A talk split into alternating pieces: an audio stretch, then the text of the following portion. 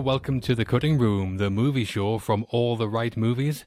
I'm John, and the couple of tricksy characters with me are Matt Hello. and Westy. Hello. We love a good sequel, don't we? All right. So, when Matt suggested Lord of the Rings, we thought it's Middle Earth, might as well start in the middle. Middle, yeah.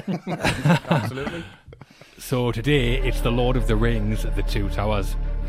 The extended edition as well. Quite thankful for that. A massive film's most massive version. Yeah. Before we do that, though, just to let everybody know that All the Right Movies is a YouTube channel, and what you're listening to now is the audio podcast version of the latest episode of our YouTube show called The Cutting Room. The original video version, along with many other episodes and videos, is available on YouTube, so please head over to our channel to watch and subscribe. We actually started out as a podcast, and you can access our full archive of over 120 podcast episodes on our website, alltherightmovies.com, or by signing up to become an All the Right Movies patron at patreon.com forward slash all the right movies. Patrons also gain access to loads of other benefits as well, including an exclusive video episode of The Cutting Room every month, chosen by and created specifically for our patrons. So, as you can see, there's loads from all the right movies to keep you busy. So, please check out YouTube and Patreon. But for now, it's back to the film. So, what were you thinking in putting this one up, Matt? Yeah, come on. well, there aren't many films I've been as excited about as I was for this one. And do you remember how good the trailer for this one I was? remember you. We were at the cinema and the trailer came out. You just watched it every single time. I'm just going to watch a trailer. Yes, All it's right. true. That is absolutely Yeah. true. You did, You know, you did. The music, yeah, you the choice it. of dialogue, the scenes in it. That trailer is better than like 80% of other films, and Wesley's dead on the money. I was always telling managers when I was working the cinema, I'm just going to do a screen check, make sure everything's okay. I wasn't. I was going in and watch the trailer and then come back out. Matt, what's going on in the screen? I remember oh, know. that. Bit of fight, a fire, I don't know. Didn't really look. So, yeah, anticipation levels for this one were through the roof. Very good. Well, my earliest experience with Lord of the Rings was when I was a kid, when I watched the Ralph Bakshi animation Oh, the Ralph from the yeah. 70s Oh, right, yeah, yeah. great, yeah. and found it terrifying. I mean, terrifying. Well, if he's- I remember specifically, I was terrified of the Hobbit's feet for some reason. Didn't like them. Still don't really. At the end of Titanic, we were here. But then I also have very strong memories of Peter Jackson's trilogy coming out, adapted from the classic books by J.R.R. Tolkien, of course. And I read all three books in advance. Wow. Also, Westy, me and you met around the time the Lord of the Rings came out. And one of my earliest. We did, yeah. All right, yeah. And one of my earliest memories of you is you constantly reading the Two Towers. Every time I saw you, you had the Two Towers in your hand. It's a big book. Never made any progress. I read it like an ant would read it. But I mean, the film was a huge hit at the time. It seemed to be everywhere for a while. And critically, it's still very highly thought of today. I mean, it's massive, isn't it? Yeah. A true epic and groundbreaking in part 2 mm-hmm. So, Yeah. looking forward to this one. Yeah. And Westy, the Two Towers, finished it yet? Just yeah, just about the last chapter. I think I'm up to Helm's Deep. Um, it's it's bigger than the screen that it was put on. It's it was, when I went in. I was like, how fucking big does this film need to be, please? It was just gargantuan in its scale, in its effort, in its detail. In its storytelling and it's in some of the acting, and it's just incredible. And some of the directions, just so confident and so flawless. And it was just Christmas for me. Every year it was just Christmas, and there's a new one coming out. And this to me is a real Christmas film. It feels like a Christmas film because it came out in December and it was really exciting, and it was like there was nothing else but Lord of the Rings at the time. And Two Towers for me, it was one of the most enjoyable cinematic experiences I think I've ever had. I think it was just made for the big screen, mm-hmm. and I miss it. I really miss the fact that we can't just watch this every year on the big screen because I, I would be there every year. It's that good. All right, nice one. We're taking the hobbits to Isengard as we talk the Two Towers.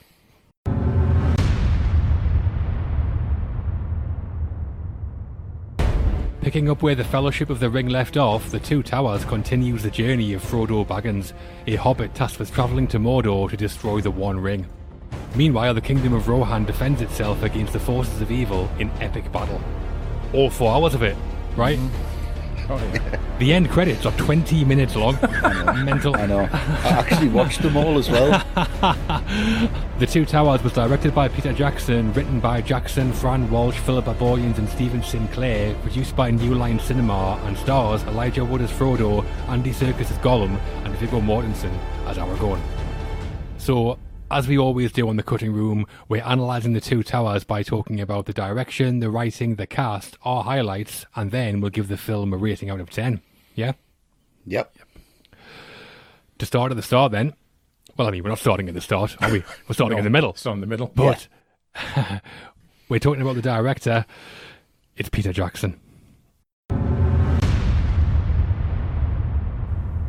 Starting his career as a director back in the 1980s, Peter Jackson was originally mostly known as a black or horror comedy director, mm-hmm. with Heavenly Creatures thrown into randomly. Yeah. Then, from nowhere, Lord of the Rings. Yeah. Ridiculous. Outrageous. It's ridiculous how he got the gig. Fellowship of the Ring was a mega hit and made Jackson a household name, and The Two Towers came just one year later. So, how was PJ's work on Two Towers, Westy? Oh, Imagine the, the the scope of this. Imagine it. But his use of wide angles, the way he moves the camera, the way he's not scared to have his own personal stamp on it, I think it's just incredible what he does. To do three films over a 14 month period and shoot them simultaneously in New Zealand, in his home. T- it's I'm going to do it all here. And, you know, and there was some bits filmed in national parks, and he had to get the you know had to get the permission from the Conservative Society of, of New Zealand. They had to remove grass and keep it in, in specially stored greenhouses because we're going to be shooting there for that long, and then bring it back and put it exactly where it needs to be. The attention to detail on this is just an incredible thing. And as we're on that, I've got my top three shots, which is which is really hard. You Well, I give us three. I can give you I can give you thirteen, but I give us your top three shots. So my top three, in no particular order because I cannot rank them because they're all fucking flawless, is I'll go for the first one. Aragorn returns to Helm's Deep and pushes them doors open. Oh, but it's just, it's just that's how you, that's an entrance. That's how you open the door. Yeah. That is, that's how you, that's how you come back. Massive doors. But it's a wide and then it's a mid, and it's just the way he stands and looks. It's like I've never wanted to be anyone more in my entire life. Do you remember how much I tried to grow my hair Yeah. in the twenty years that you've known? Just look like that. Just come up. Like my mum's like, "Your tea's ready," and I was walking the dining room like that. Fish fingers again, is it, man? So, the uh, second one is Gandalf, first light, fifth day. That oh, wide shot when you just and the horse just kind of rears up and you see the sun's behind him. A wizard arrives exactly when he means to, and it's just fucking brilliant that moment.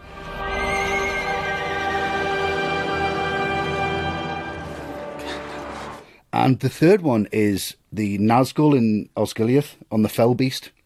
When it oh, rises up and oh, Frodo's just tiny in it. It reminds us of like Blade Runner 2049. Must have just went, you know, that bit where she's like a huge hologram and it's looking over. I was like, oh, rip, the rip off Lord of the Rings. Yeah. Like, just and the bit where he just look and it comes up. That whole sequence is just fantastic. But that one shot where it goes wide and you get it from Sam's point of view is fantastic.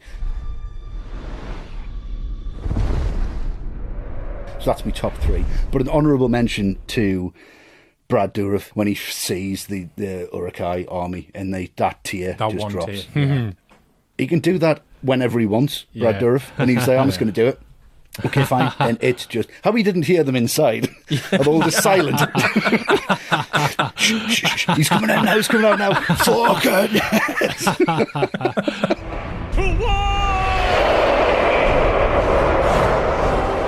I mean, these are Peter Jackson's films, aren't they? Oh, 100 percent. Oh, yeah.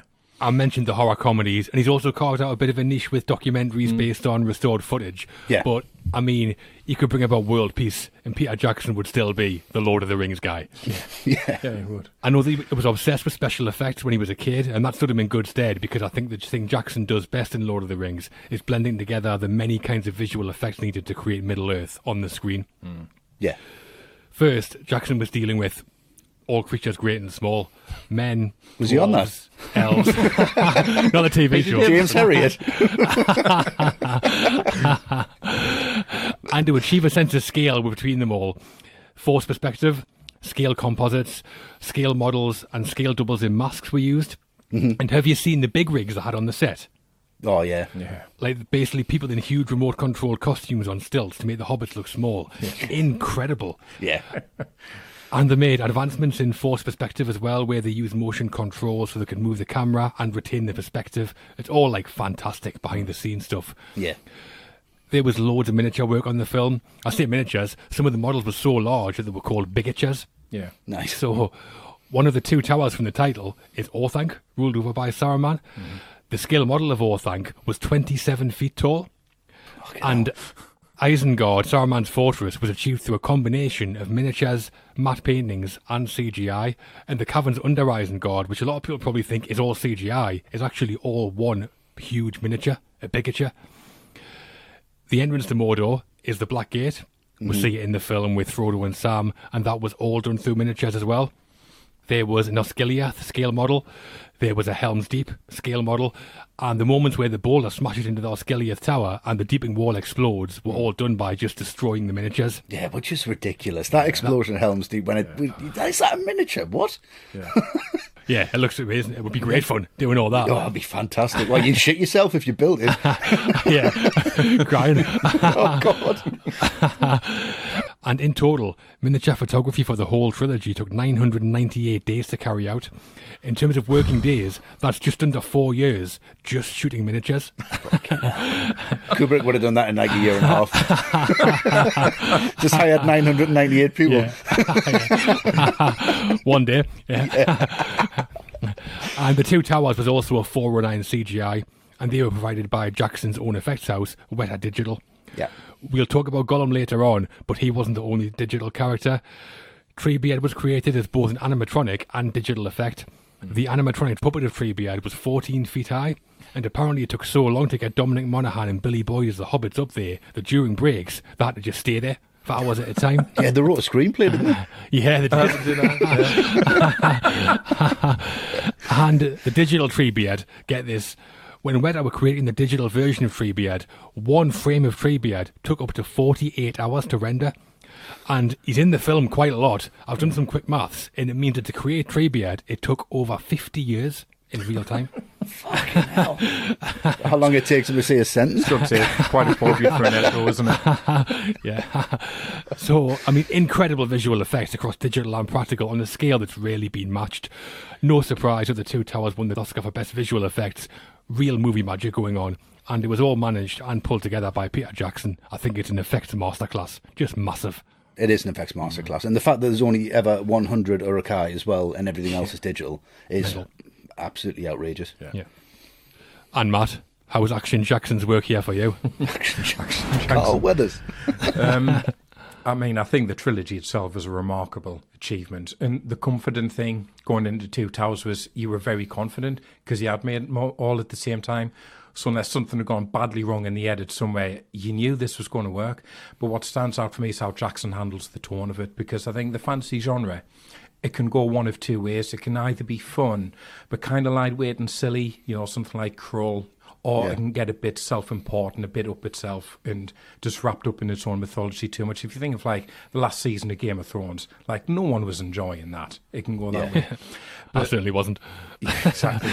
but like Jackson avoids that completely, and like to borrow one of Wesley's favourite words, he he just makes it so accessible because it's not silly, but it's not dour. It's genuinely gripping with some amazing world building and proper involving drama at the heart of it.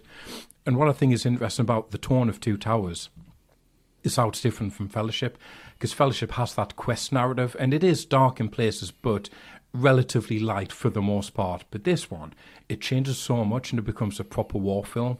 It gets mm. seriously dark, and it's talking about the extinction of mankind and the introduction of Gollum shows you how powerful the ring is in the wrong hands. And Yeah. Jackson's instinct for how this should feel is just so sure-handed.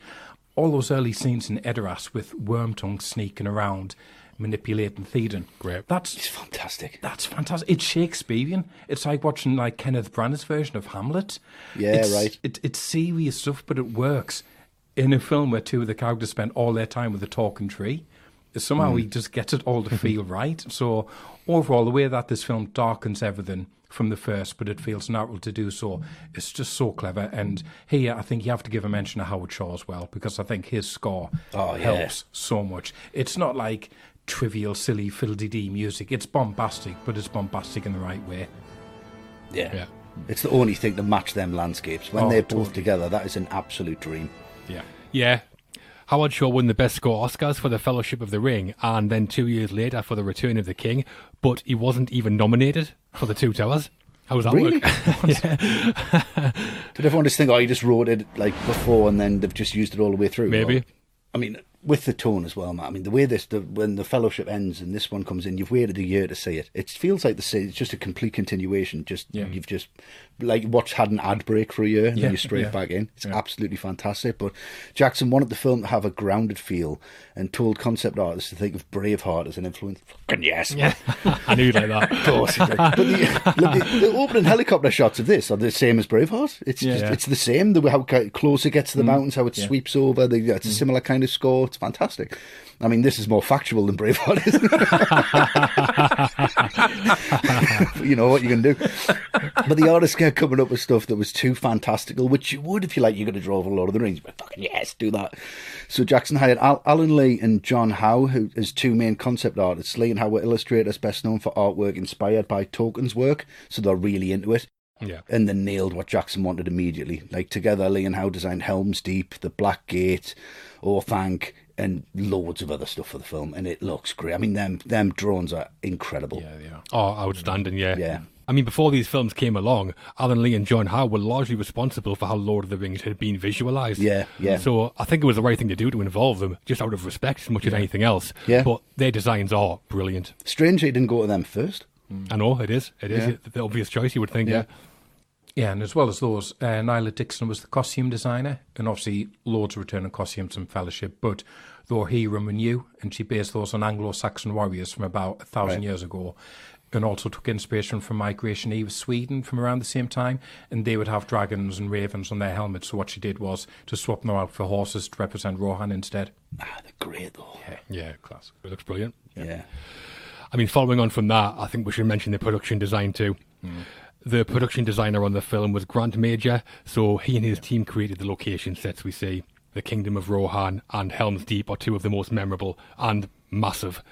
And to tie in with what Ngila Dickson was doing, Major also took inspiration from the Anglo Saxons and migration era Sweden, so there was some joined up thinking going on, and that shows. I mean, it feels like one world, 100%. Oh yeah, yeah. The thing as well about Peter Jackson, I think it's probably quite well known. Well, some people might not, but he always has a cameo in his films. Do you know where he does his cameo in Two Towers? Uh, it's in Helm's Deep, isn't it? It He is. throws He, a he's in chainmail and he's throwing a spear at Helm's Deep. And also, Yeah. he's got two kids, Billy and Katie, and they're in there as well. They're playing two of the refugee children. Yeah, that's right. Yeah, yeah, Real family affair. It is. yeah. So Peter Jackson then a big challenge in following his own work from the first film, but in combining modern blockbuster filmmaking and some old-fashioned movie magic, he pulls it off. We think. Absolutely. Definitely. Coming into Lord of the Rings, Peter Jackson's longtime screenwriting partner was his real-life wife, Fran Walsh. They were joined on the Two Towers by Philippa Boyens, and Stephen Sinclair also has a writing credit. Mm-hmm. How'd it go then, Matt? The writing on the Two Towers? I think it's at a level that most of the films in the genre usually fail to match. Um, for one thing, this is the trickiest one to work on screen because it's the middle. So there's no real start. You're thrown straight back in everything. You've got to pick it up.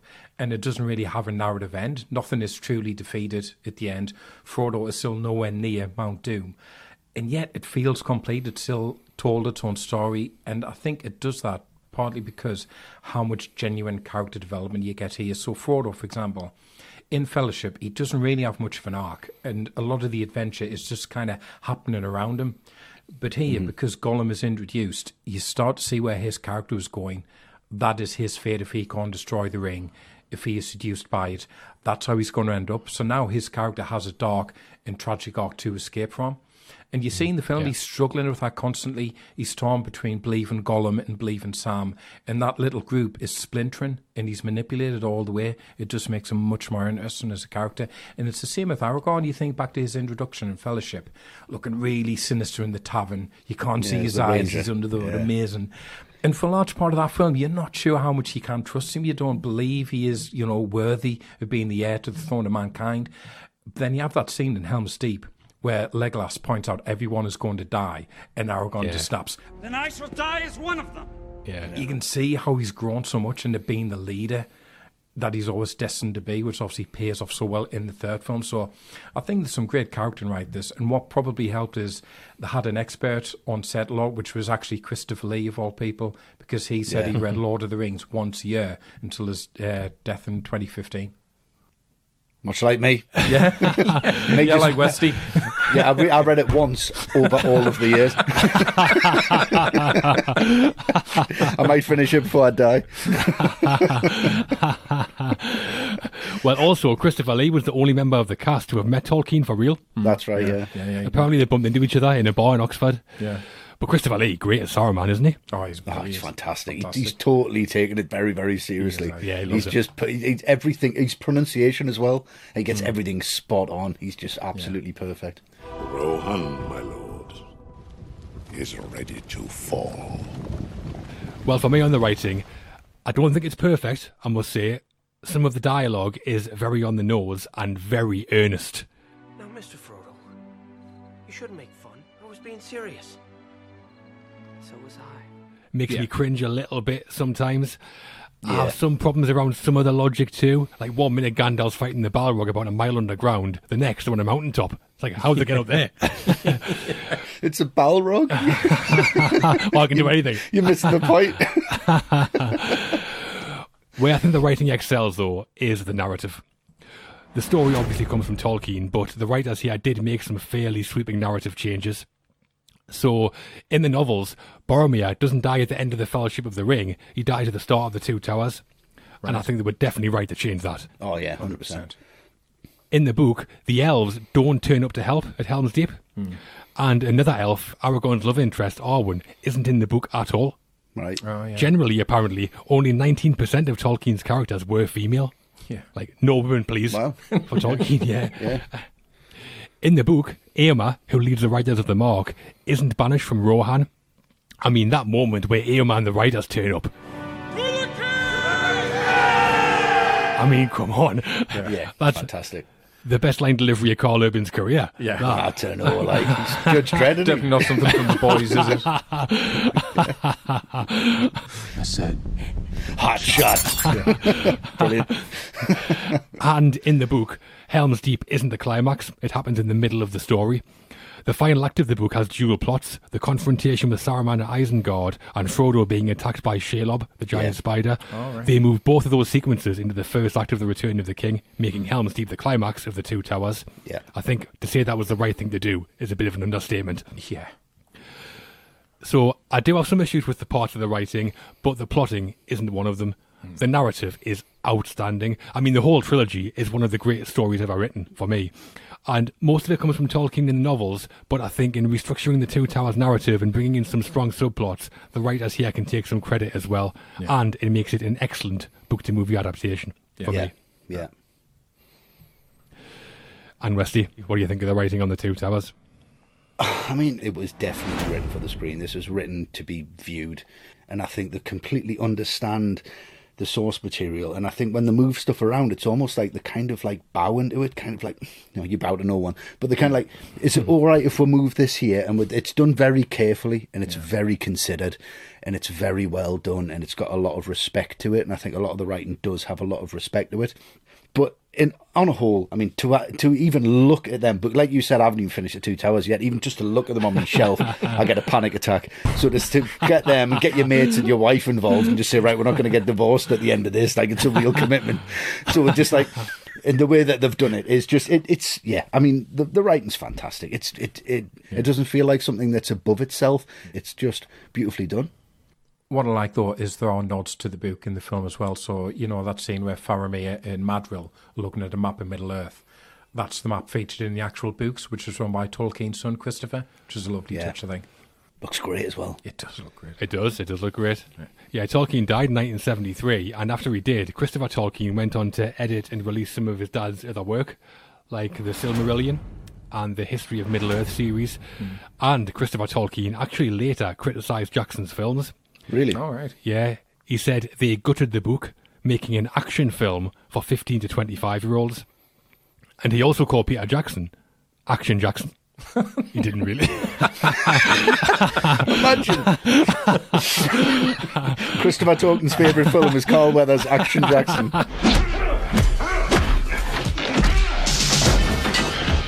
Watch your language in front of the lady. Love this. Wish my dad written this fucking thing. Far more complex. It couldn't have been done any better at the time that it was made. It couldn't have been. Mm. And if he didn't like it, then he's just being a dick.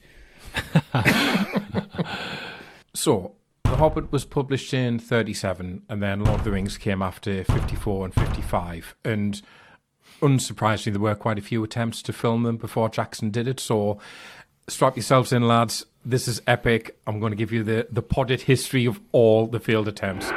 It's going to be nearly as long as the Two Towers. It's going to be here four and a half hours. Go for it, man. so, first of all, Disney, pretty obviously, they were interested pretty much straight away in the Go 30s, both for The Hobbit and then again in the 50s for Lord of the Rings, but neither of those attempts went anywhere.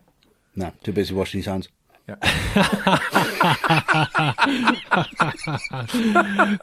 Yeah, Disney said that Tolkien's work was too serious and too violent, hmm. and Tolkien said that he had a heartfelt loathing for Disney films.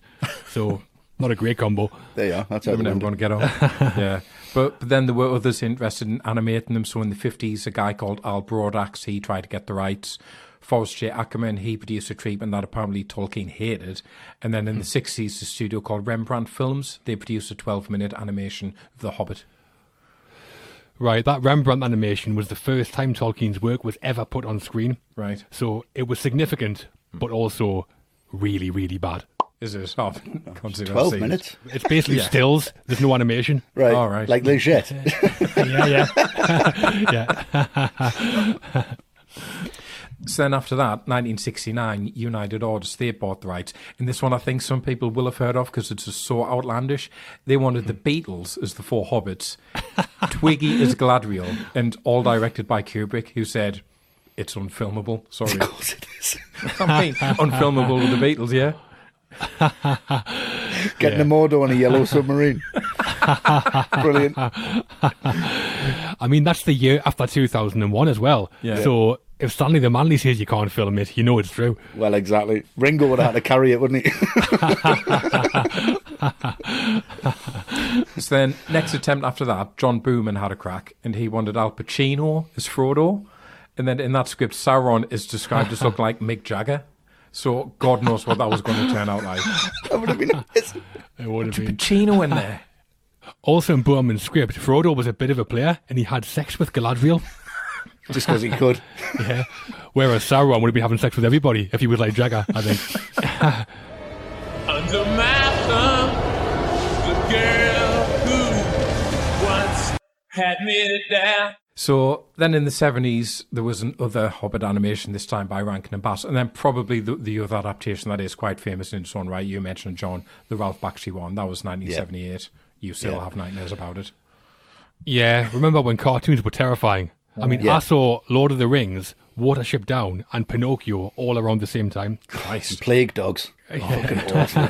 It's horrific, that. No need. There's no need. So now we're in the 80s on this epic journey, and George Lucas, obviously, he tried to get the rights. Apparently, he, he wanted Spielberg to direct it, but that came to nothing, which is why he ended up doing uh, Willow with Ron Howard instead. What? Yeah. Willow. Yeah. I want to do Hobbit with Spielberg, but I'll settle for Willow with Howard. Yeah. All right, George. Yeah. So yeah, then the whole thing, it just seemed like it was dead in the water. It was never going to happen until Jackson came along in the 2000s for the Lord of the Rings trilogy and then Hobbit trilogy 10 years later. Yeah. Somehow stretched The Hobbit into three three-hour films. Yeah.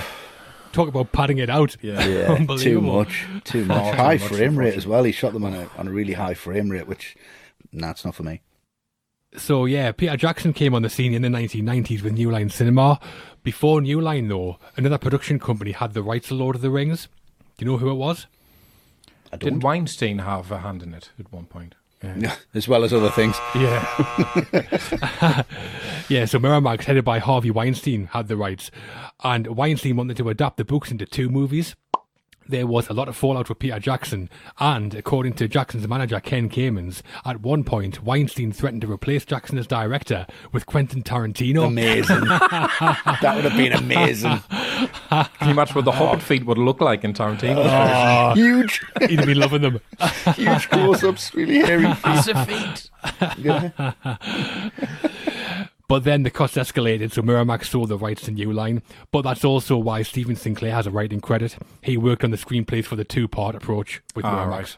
That's Peter Jackson, Fran Walsh, and Philippa Boyens as a screenwriting team. Hmm. A real challenge in adapting a classic and huge novel, but they tell the story of the Two Towers very effectively and a very good adaptation, we think. Yeah. Oh, yeah, All great. three. Oh, Yeah. yeah. brilliant.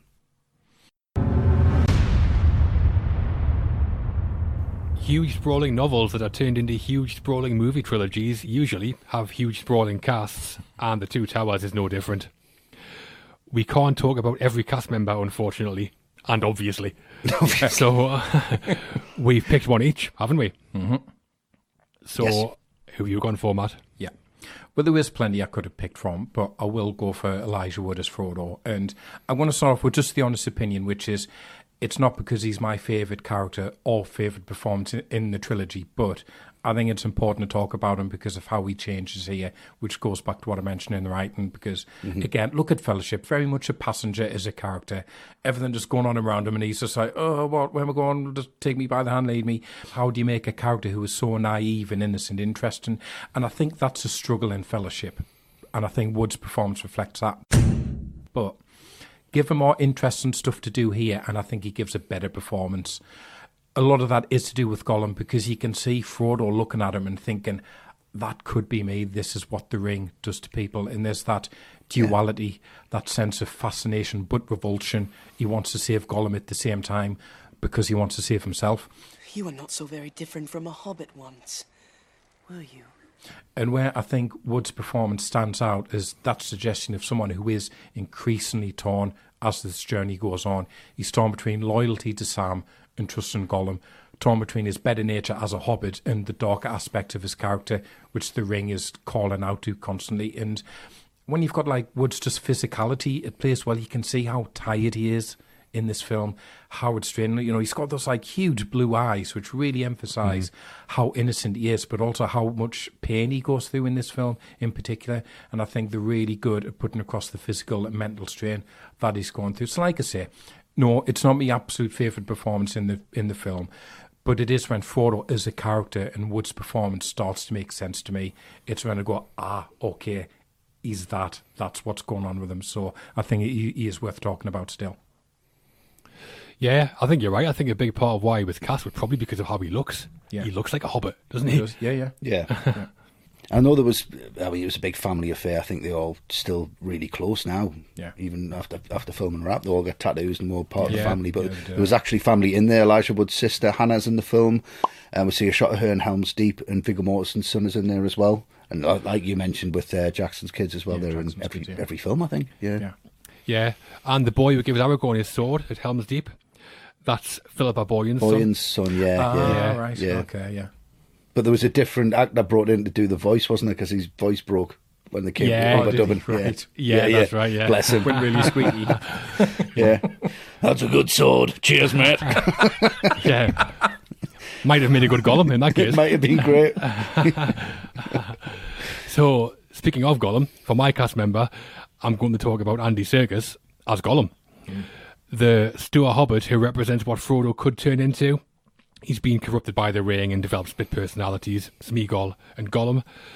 I mean, when you talk about a character stealing a movie, this has to be up there. Oh, Gollum Yeah. waltzes in in part two, playing catch up with everyone else, mm-hmm. and walks off with the film for me. yeah. I think there's three great aspects to Gollum.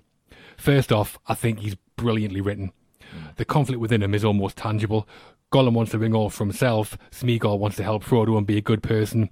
And that's realised on the screen in the famous scene where we see both sides of Gollum's personality arguing. Yeah. And the fact that the bad side of him wins out in the end and he ends up dying for the ring makes Gollum a tragic figure, really. Secondly, the performance from Andy Serkis.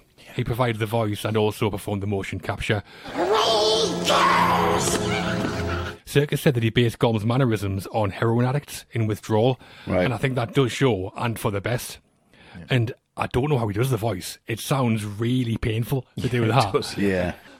Stupid fat hobbit. I mean, I think it's a great performance. Peter Jackson and the producer Barry M. Osborne actually campaigned for Serkis to be nominated for an Oscar, if you remember at the time. Yeah, I remember. But Academy regulations said that you have to be actually on the screen to qualify. But he is. I know, yeah. and finally, as an entirely CGI character, Gollum was groundbreaking. Mm-hmm. The first fully CGI movie character was in Young Sherlock Holmes, and the Oh, first yeah, who yeah. was a main character was this guy. But I think it's fair to say Gollum's a bit better written than Jar Jar. In every aspect. Yeah, Yeah. a little bit. I mean, Jar Jar's one personality's bad enough. Excuse me. No, don't give him anything to do. He's just going to fuck everything up. But Gollum, he's brilliant. The best character in the film, the best performance in the film, and a groundbreaking creation. Yeah, I mean, Serkis. Yeah, Serkis said that he had Gollum juice, didn't he, as he was recording the voice, which was honey, lemon, oh, and Oh, yeah. ginger, and he just had like just keep his his vocal cords kind of loose. And it's that smash cut to the day, and he's just ah, and you just go. I was in the cinema going, "Fucking hell, he looks real." Yeah. Yeah. That looks real. It's like it's, the sunlight, you see everything. But another great thing as well, is a really nice touch, is that when Gollum talks, the pupils of his eyes actually change depending on which version is talking. So Smeagol's pupils are wide eyed and Gollum's are much smaller. Lovely. And that- which is really good when you watch that back and forth. And Serkis did that in one take. He actually did the back and forth just in one. Master's my friend. You don't have any friends. And the thing is, Serkis, he was only supposed to be on set for three weeks to do the voiceover, but Jackson mm-hmm. loved his audition, so cast him to do the motion capture as well. The only problem was Weta Digital had to recreate Gollum to match the facial features up to Serkis, and this basically meant redoing two years' worth of work in two and a half months. Wow. Oof. Yeah. So, in the scenes where we see Frodo, Sam, and Gollum interacting, Andy Serkis was there filming mm. those scenes with Elijah Wood and Sean Astin wearing a motion capture suit, and Gollum was then composited on top of him in post. Honestly, for me, Serkis as Gollum blows Elijah Wood and Sean Astin off the screen. Oh, yeah, Oh, 100%. totally agree. And for anybody who's interested, rendering one frame of Gollum would take eight minutes rather than the two days it took Treebeard. Yeah. And Wesley, still a few to choose from in the cast. So, who are you going for? Who am I going for, Mortensen, obviously? Obviously. Come on. you One of your haircuts. he's just amazing. You just look at him and you just go, this guy is just flawless. He is. You know, you're going to fall in love with him immediately, aren't you? Doesn't matter who you are. It, it, it just defies everything. It's just it's just an incredible character, but just so beautifully realised by Viggo Mortensen. He lives and breathes it. But the thing that I, I get from Mortensen, I mean, his shoulders must have hurt from carrying the whole film because he, for me, is just whenever he's on screen, it's just electric. Right out with me. Aye, fine. Yeah. I would. One hundred percent. I can't even ride a horse. Fucking, I'm on there. No problem. Not a problem. I've never seen anyone own a character like this before. And Peter Jackson would talk to him on set in between takes, and he wouldn't even call him V. He'd call him Aragorn all the way through, and he just he wouldn't even know. He'd just just respond to it, Aragorn. And then when people would laugh at me, he's just that into the character. I think he's absolutely fantastic to the point where you know when they're chasing the hurricane, you've got that sunrise shot, and they're oh. just that was his idea and he got the second oh, unit to camp out with him for, for one night. Like, this will be a laugh. Fucking great. And camped out. Was like, let's get a sunrise shot of us just running across the plains. And it's a second unit who shot it, and that's how they got that shot. Peter oh, Jackson was like. Do you want to direct this film or what? Because that's a beautiful thing. The camera just moves to his face, and I just go, "Fucking yes, man, hundred percent, perfect." Jackson, Jackson was like, the last time I looked, Peter Jackson, not Viggo Mortensen, was the director of Lord of the Rings. Yeah, exactly. also, do you know how old Aragorn is? 87? Yeah, he's in. 86? 87. He's in some nick. He's Ah, he's like. great. And Mortensen formed such a strong bond with the horse that he rode on set that he bought him from the owners. Yeah. That's right. Yeah. Yeah, the horse was called Brego, and Mortensen also bought a second horse, so Brego would have a friend. Yeah, Oh, and he bought some for the other riders as well. Yeah, some of the did, stunt for the riders, he actually bought as for, well, for them to take home. Yeah, Yeah, nice man by all accounts, Viggo Mortensen. wonderful guy. Yeah, he's amazing, but he was in the wars in more ways than one during film because that scene near the beginning where he kicks that helmet because he thinks Merry and Pippin have been burned.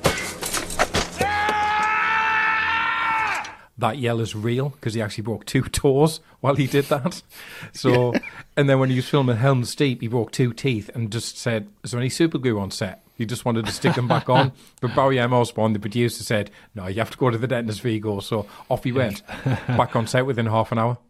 Yeah, and he went covered in the black orc blood from Helm's Deep with his because it was Peter Jackson's personal dentist, and he's just keeping the theme. And he's the two toes, the two teeth, the two towers. Fantastic. He's well into the character.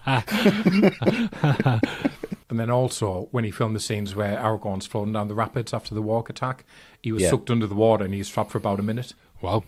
Defying death, Mortensen. yeah, constantly. Yeah, that could have been nasty. That. And also, apparently, Viggo Mortensen and Liv Tyler pretty much learned Elvish. And Yeah. it was their idea for Aragorn and oh, Arwen to speak Elvish to each other in the mm. flashback scene. Estelio gurulin dagor. Ethelithach. Which is well, great. Yeah, it's really good. There's also footage of Viggo Mortensen singing Elvish folk songs too. Yeah. He's just having a laugh, and he? Yeah, he's, he's loving just- it. Etiarelo. I mean, my favourite Elvish song is Jailhouse Rock, but that one's good too.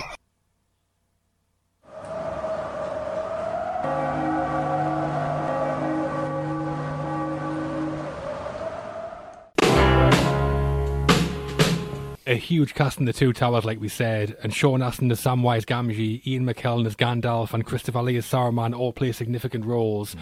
along with all of these. Loads of them. Massive cast. Huge. But in the main three we talked about, all good, and Gollum, pretty unforgettable.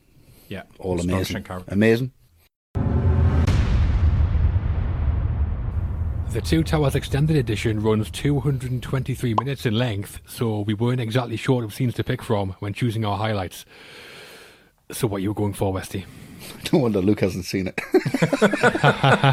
um, I'm going to go for the Warg attack, which I think is just a really lovely action sequence when Yeah. we didn't really need one because mm. Helm's Deep's coming up, but it sets up so much.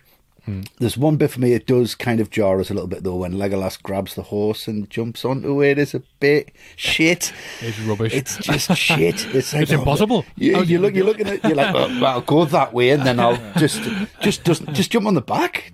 And I mean, Aragorn going over the cliff just kind of sets everything up. He sees the armies marching towards Helm's Deep. You see his relationship that he's got with everybody else. Miranda Otto's character is like just, you know, she realizes our, our, love for him. Bernard Hill's really great in that as well, and he realizes what they've lost. And it's it's totally different because this happens in the book. It happens in the Fellowship of the Ring as the head of the Mines of Moria, which I think Right. would have been outrageous. Like nobody would have known anything of what's going on, and he would have just been like, really. Um, that was originally written at night, but Jackson changed it to daytime and moved it the Two Towers, which I think is, is miles, miles better. Because I mean, why is he making these decisions that challenge the the, the like the digital teams, the Hmm. design teams? Oh, you see all the wargs? Yeah, we're going to make all them, and it's through the day, by the way. Oh, for fuck's sake, can I make it through the night so we can just Yeah, make it a bit easier? And it's like, no, no, we're going to set all that up. And the orcs, um, he took a tumble off the cliff. Oh, brilliant! really great. Yeah. Yeah, I like the wargs. In the book, they're described as being like wolves, but the designers brought in elements of hyenas too, which you can yeah, see. Hmm. yeah, I mean, they're no hyenas from The Lion King, obviously, but definitely who not. is? no.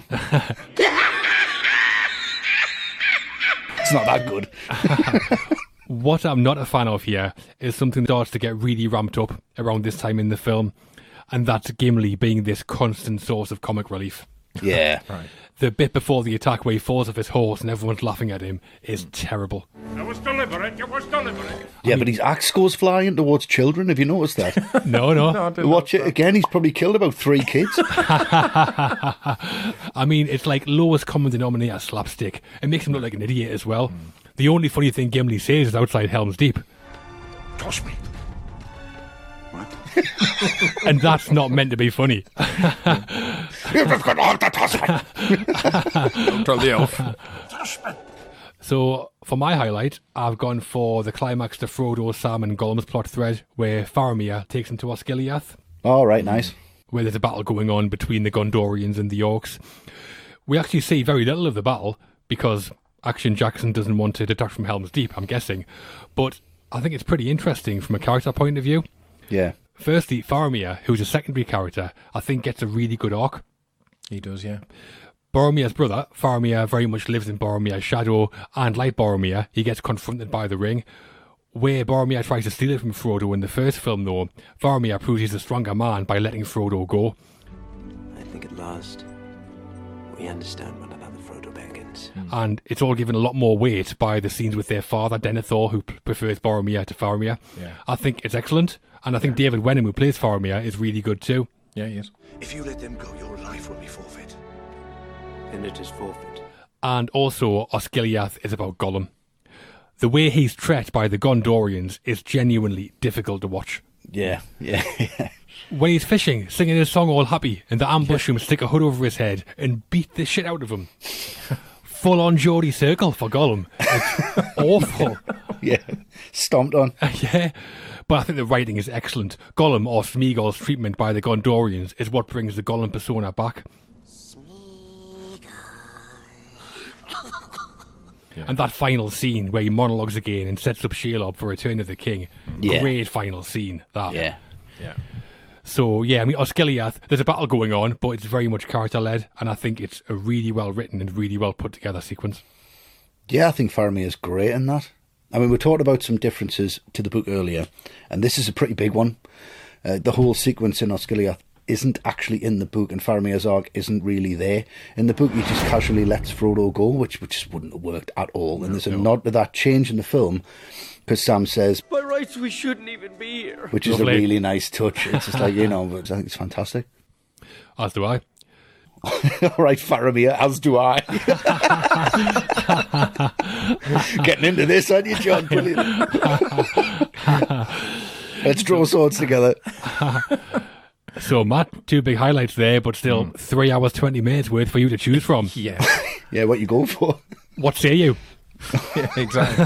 what say I? I say say I'm going as big as I could go in this film because it's got to be Helm's Deep. So it begins. Is that all you can conjure, Matt? Is it not enough?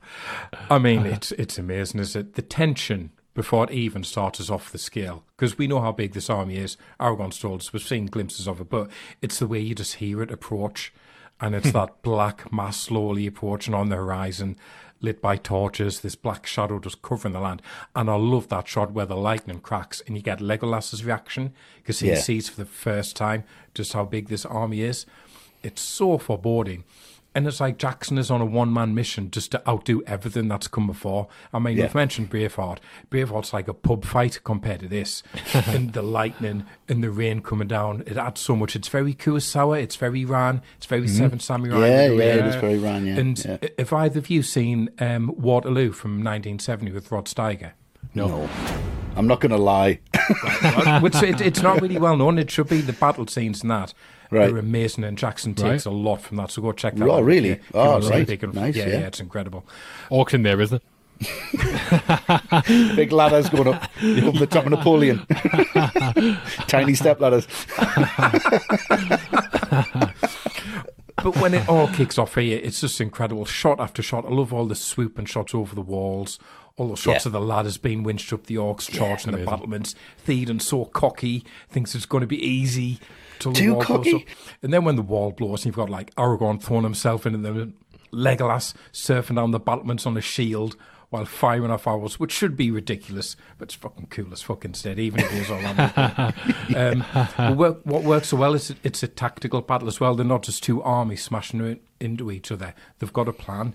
They're not just blowing up the wall. You've got that faction attacking the other gate, but they've shielded themselves so they can't be taken out by ours. So I just think it's so tense. It's so brilliant filmmaking. Like on a scale you've never seen before in this genre. Yeah. And I know there were so many extras in this sequence that they were given T-shirts that said "I survived Helm's Deep." So extras would meet other extras in New Zealand and recognise each other from the shirts. Yeah, Ah, nice. brilliant.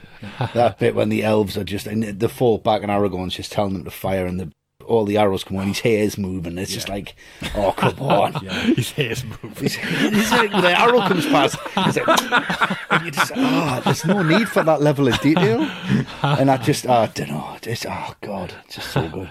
Yeah, I mean, one of the best battle sequences ever put on screen, surely. And the mm. scale of it, I think, is just unmatched. It took seven months just to build the set. You know why it took that long?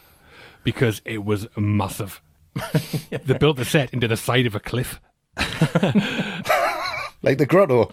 Yeah. the miniature or bigature of Helm's Deep was seven feet high and 20 feet wide. Like I mentioned, they blew up the scale model. I love that when the Uruk-hai is running towards the wall and Aragorn's shouting at Legolas in Elvish. And it seems like a punishment, like uh, like uh, like Legolas is fucked up. Like, what's he supposed to do? He hits him like three times, and he's still going. You're not going to take that guy down. I'm sorry, no way. Yeah, the battle itself was shot over four months. Four months it took to shoot Helm's Deep. That's like a whole film. Yeah. Yeah, Ridiculous. Three months at night and one month during the day. That's mental. that's almost a third of the whole production. Yeah. Yeah, absolutely massive. And the editor was Michael Horton, and apparently the first cut he and Jackson put together of Helm's Deep was 20 hours long. Amazing. I want to see that. I'd, I'd watch that like easily. Get that released. Yeah. Yeah. yeah. Too right. I want a version of the two towers that to watch it. I've got to take a week off work. Two weeks off to recover. Twenty hours Helm's Deep. You'd be sitting just rocking backwards and forwards. Like, "Fuck it up." Sitting in a cold shower like Casino Royale. and during the battle, we see a soldier on the wall who's only got one eye. But he was an Oh, extra yeah. called Wayne Phillips, who turned up with an eye patch. But Jackson asked him if he was interested in being in the film without the eye patch. And he's like, really tentative at first, but he's like, ah, fuck it, yeah, I'm going to look amazing. So it's it's really, once he did that, it made him feel far more comfortable with his condition, which I think is a really nice touch from Jackson. Yeah, lovely. I think being front and centre in a huge film for a shot probably sweetened the deal as well. Yeah, I mean, I cut my eye out to be in Helm's Deep, to be fair. I, I love the makeup here as well, Yeah, the brilliant. orcs and the Uruk-hai. And did you know most of the goblins are played by women because goblins are smaller than orcs? That's And right. then- and the Rohirrim as well. yeah, Yeah, Jackson put beards on them. Yeah. They stick on beards, yeah. like dwarf women.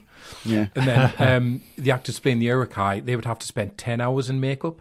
And because orcs have black blood, Jackson, you know, because he's just full on detail, he wanted the inside of the mouths to be black as well. So if you were playing an orc, you had to rinse your mouth with this special licorice mouthwash before filming. Ah, cool. I mean, the goblins, the orcs, and the Uruk-hai all look fantastic. Yeah. Yeah. Except for, have you noticed the orc who looks like Mickey Pearce of Only Fools and Horses? Sounds like him too. What about them? They're fresh. There's no reason, Rodney, but why break the habits of a lifetime, eh? It's I think I uncanny. know the one you It mean. might be I him. think I know the one you mean. Yeah. That might have been Mickey Pearce, but it wasn't Mickey Pearce's voice. Because when them orcs are oh, when them oh, orcs are arguing about you know the hobbits and whether they can eat them or whatnot, Oh, yeah. all of them orcs' voices, each one of them, it's three of them, they're all Andy Serkis, Oh, wow. which is fantastic. Looks like meat's back on the menu, boys. When the Uruk-hai first arrive at Helm's Deep, they're all chanting, but you can hear it like it's really low in the mix, and then it just gets better and better and bigger and bigger. But the chants were recorded at a test match between New Zealand and England. So Peter Jackson went on the pitch and they put orc words up on the giant screen, and there's about 25,000 people just chanting these words. Jackson just that's his confidence though. Imagine just like there's twenty five thousand people. Can you just show them some words that don't make any sense and go out there and get this performance from twenty five thousand people? That's how good of a director he is. Ridiculous. Yeah, it works great as well, doesn't it? When they're Yeah. all chanting and slamming the spears down. Brilliant. Yeah, it's massive. I don't like it. I love it. Three huge scenes there, and there's still several hours to spare. Yeah. All excellent though, and the Battle of Helm's Deep, one of the great screen battles. All timer. It's the battle that every other battle needs to be. Matt, this was your pick. Mm-hmm. Started in the middle. So, you first, please. Summary and score for The Lord of the Rings, The Two Towers. Yeah, I can just say we did put up fellowship a few times and no one voted for it. So, you know, this isn't like my decision. I'm just saying that. Straight in there. It's Yeah, your. Well, you know, I'm just, you've done this little dig a couple of times, John. Like I'm an idiot for doing it. Matt in the middle. right, the verdict. So, the, the, I mean, the trilogy, it's just one of my all time favourite trilogies. I would have been happy to talk about any of them. Yeah, this one same. stands out because it should have been the tricky one. No beginning, no resolution. Everyone just keeps on going in this film and gets nowhere, basically. But that's what makes the achievement all the more special. I saw this, I think, about four times at the cinema because at the time I just knew I had to make the most of it because a film like this comes along very rarely. And it was free. And, and it was free. yeah, that's the real reason. That was real reason, yeah. um, the extended edition adds so much to it. Um, no, it's not perfect. It is a bit long-winded. There's hammy performances, some bad lines in there, of course there is. But still, what Peter Jackson managed to do is incredible with these films. And this, for my money, is the best of the three. So it gets the full 10. Oh, Wow. massive score, and it's a massive film, isn't it? It is a massive film. In every way, runtime and scale off the charts. Yeah. I mean, the way they shift the narrative structure and bring in some of their plot threads, it's a fantastic adaptation of a classic book. As director, Jackson made a film that's one of the best ever examples of the full range of visual effects miniatures, camera tricks, prosthetics, animatronics, matte paintings, digital. It's all in there and all brilliant. In Gollum, we have a groundbreaking creation, one of the great blockbuster movie characters, and in Helm's Deep, one of the best ever on screen battles. I have some issues around tone and some illogical writing, but those moments are overwhelmed fairly easily by everything else I just mentioned. Hmm. A brilliant film, one of the great sequels, and to me, the best movie set in Middle Earth. It's 9 out of 10 for me. Wow. And Westy, what 10 out of 10 are you giving the two towers? the 10 towers. The Ten Towers. um, um, yeah, I was quite conflicted with this because I watched it again and there was some bits that really took us out of it. Like we've, we've talked about some of the hammy performances, some of the hammy lines, some of the bits where you go, yeah, yeah, but then you see, you know, Viggo Mortensen on the screen and you just go, yeah, this is fantastic. It's just the weaving of the storylines.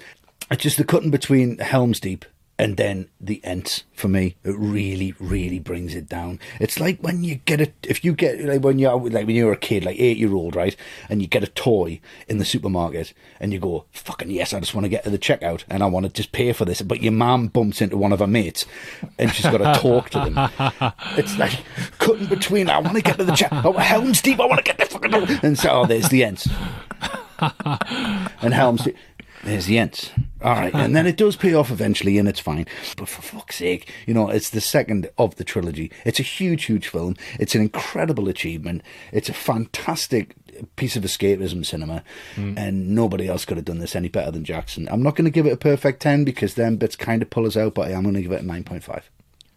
Oh, Lovely. Wow. So altogether, that brings in the Lord of the Rings: The Two Towers with a score of twenty-eight point five out of thirty. Hmm. The battle for Helm's Deep is over. The longest film we've ever covered, and we are at the end of the episode. If you liked it and what we do in general, please support us on Patreon. Becoming an ATR on Patreon will get you access to benefits like bonus episodes of The Cutting Room and also access to our archive of podcasts, over 200 hours worth in total. And the podcasts are also available on our website. Still not as long as the trilogy, though. oh, no way, yeah. Mainly, though, becoming a patron will allow us to carry on making videos and make more of them. yes.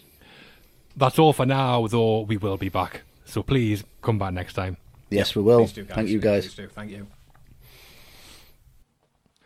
Four times, Matt. You saw Two Towers.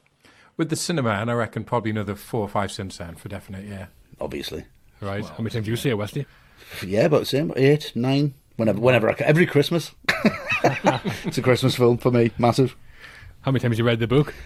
Oh, for fuck's sake. Do you know? Why do you have to mention that all the way through the fucking episode? I'm sorry, mate. Oh, well, it's all right, but, like, you know, I can't fucking read. Right. I know, yeah, I know. Yeah. Didn't mean to offend you. Oh, Yeah. sick of this shit. Fucking Alright. first time I met you, fucking reading the two towers. Oh, fucking, oh, I can't even finish the fucking book. Aye, whatever. All right, No, sorry. whatever. Not fucking Yeah. bothered. I'll just, uh, yeah, all right, mate. Sorry. All right, fine. Don't even know where the fucking thing is. Fucking finish your fucking two towers before I could.